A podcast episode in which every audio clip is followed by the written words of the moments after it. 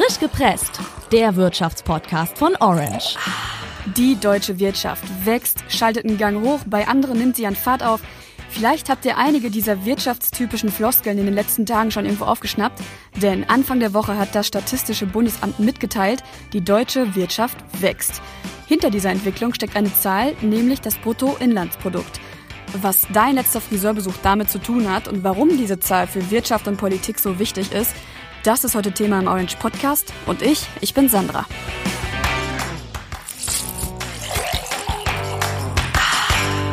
Ich musste mir ja gerade erst mal wieder vor Augen führen, wie viele Nachkommastellen die Zahl Billionen hat. Und bin zu dem traurigen Ergebnis gekommen, dass es dann doch einige mehr sind, als auf meinem Konto stand, aber das überrascht mich auch nicht.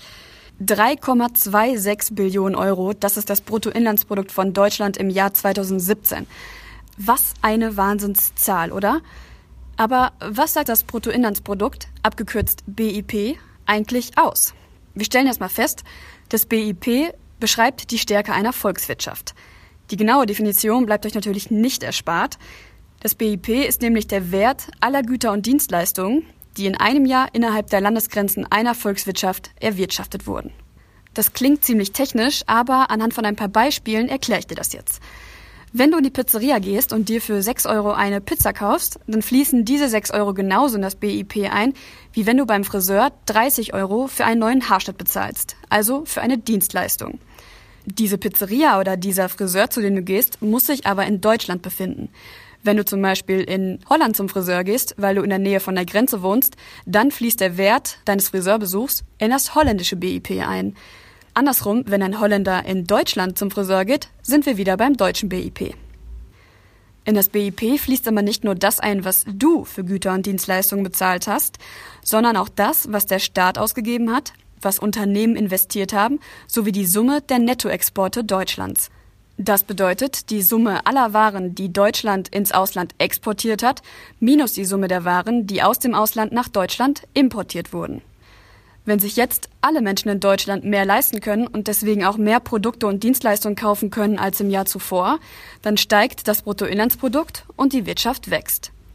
Aber wenn wir schon beim Thema sind, warum ist es denn eigentlich so wichtig, dass die Wirtschaft wächst?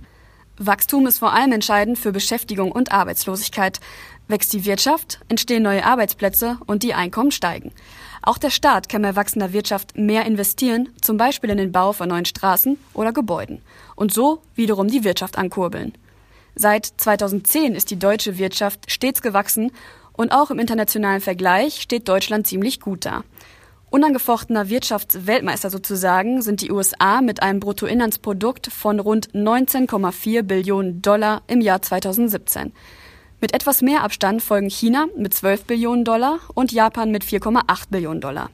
Der europäische Spitzenreiter und weltweit auf Platz 4 ist dann Deutschland mit 4,2 Billionen Dollar. Jetzt könnte man natürlich schlussfolgern, mehr Wachstum, mehr Wohlstand.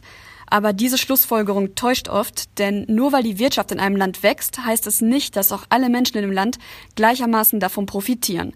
Relative Armut gibt es zum Beispiel in Deutschland immer noch. Das heißt, dass viele Menschen in ihrer Lebensqualität eingeschränkt sind.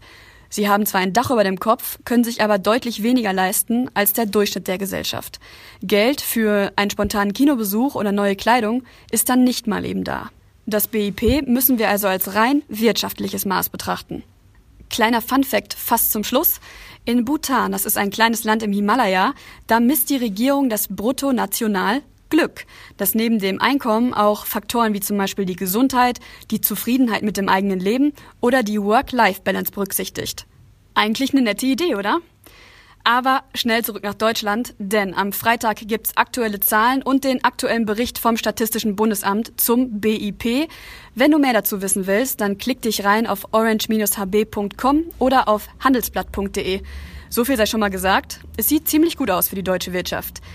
Das war's von mir. Ich freue mich, wenn du nächste Woche wieder reinhörst. Wünsche eine schöne Woche und bis dann. Frisch gepresst, der Wirtschaftspodcast von Orange.